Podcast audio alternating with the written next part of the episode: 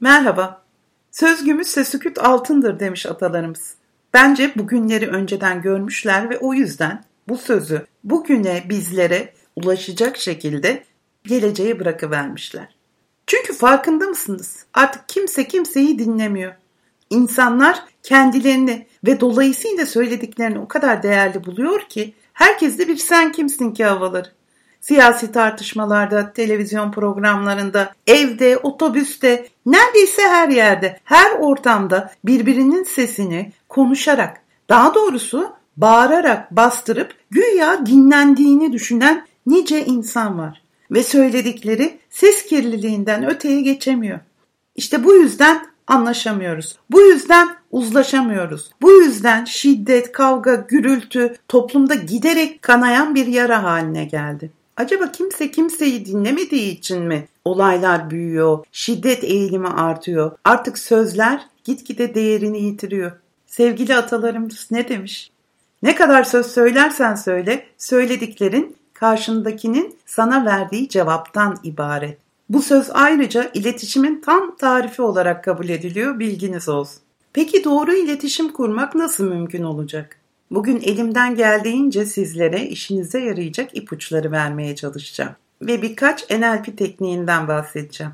Öncelikle söylemeliyim ki karşımızdaki kişiden yaşça büyük, rütbece üstün, daha eğitimli, daha haklı vesaire olmamızın hiçbir önemi yok. Yani onun anlamasını istediğimiz konuyu nasıl söylediğimiz, kim olduğumuzdan çok çok daha önemli.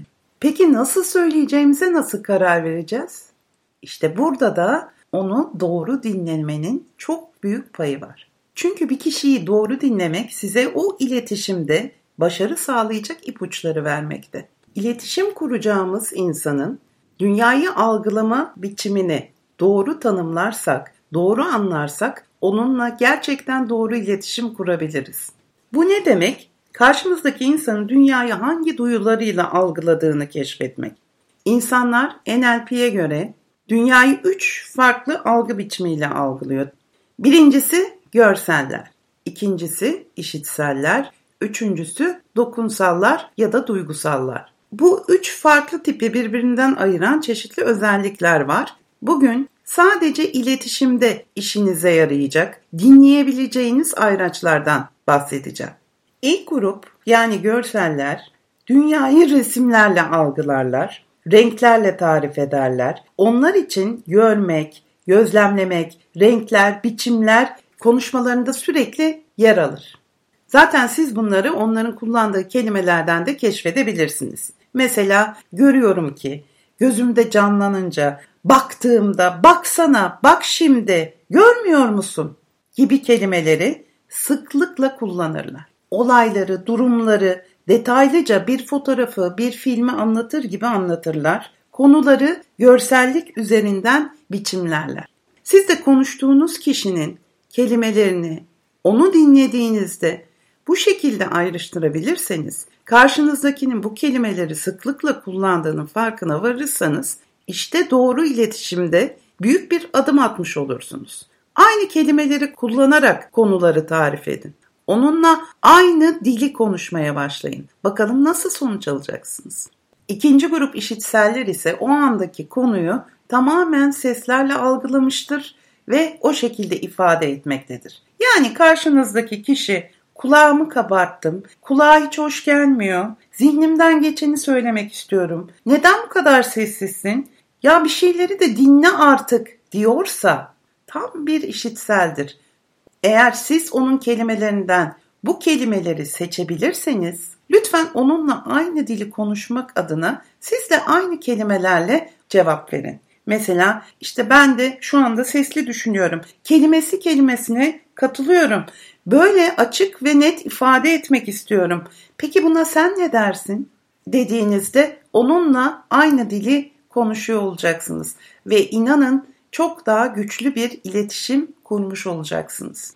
Gelelim üçüncü gruba. Üçüncü grubumuz dokunsal dediğimiz duygularıyla hareket eden kesim. Onlar daha çok kelimelerinde kendilerini ifade ederken duyguları kullanırlar.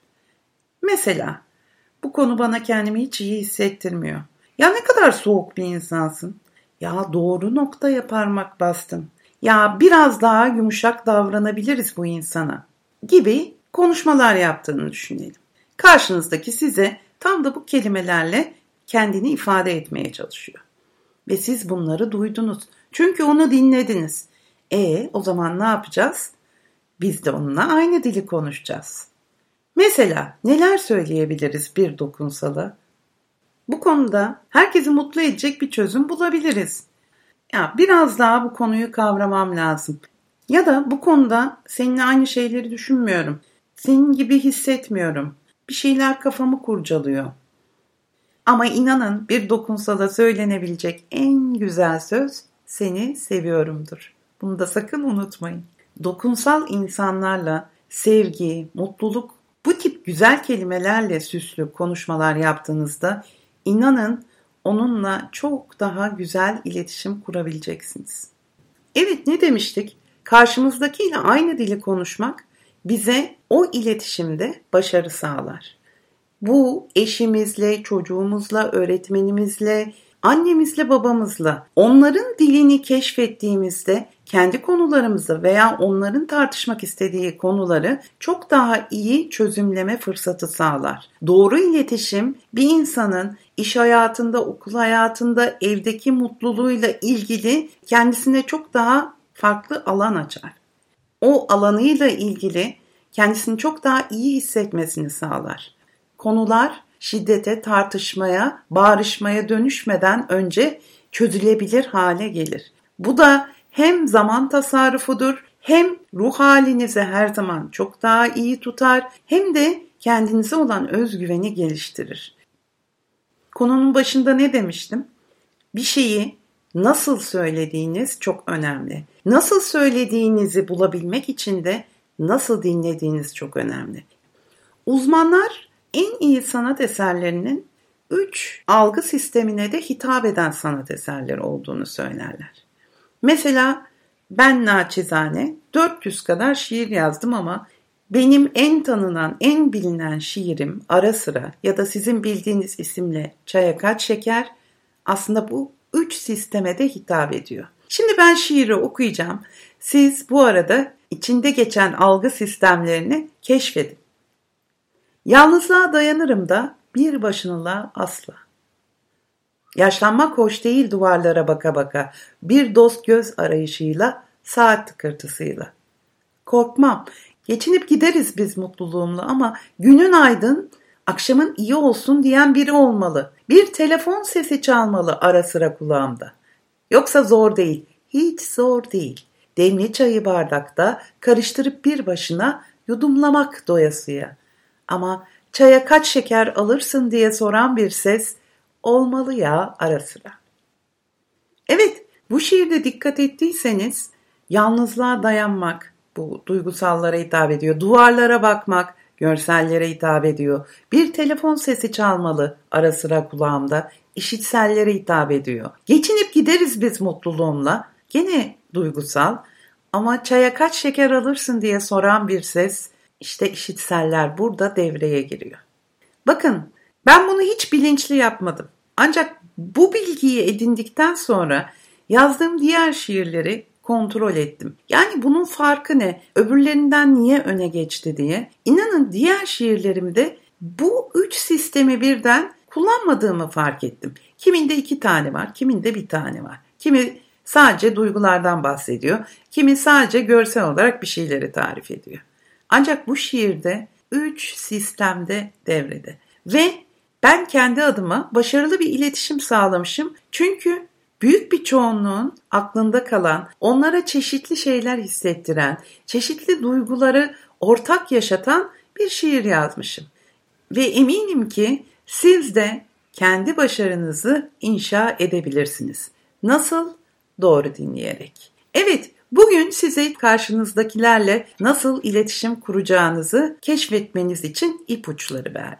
Ve ayrıca gene ödev veriyorum. Ben biraz ödevci bir öğretmenim galiba.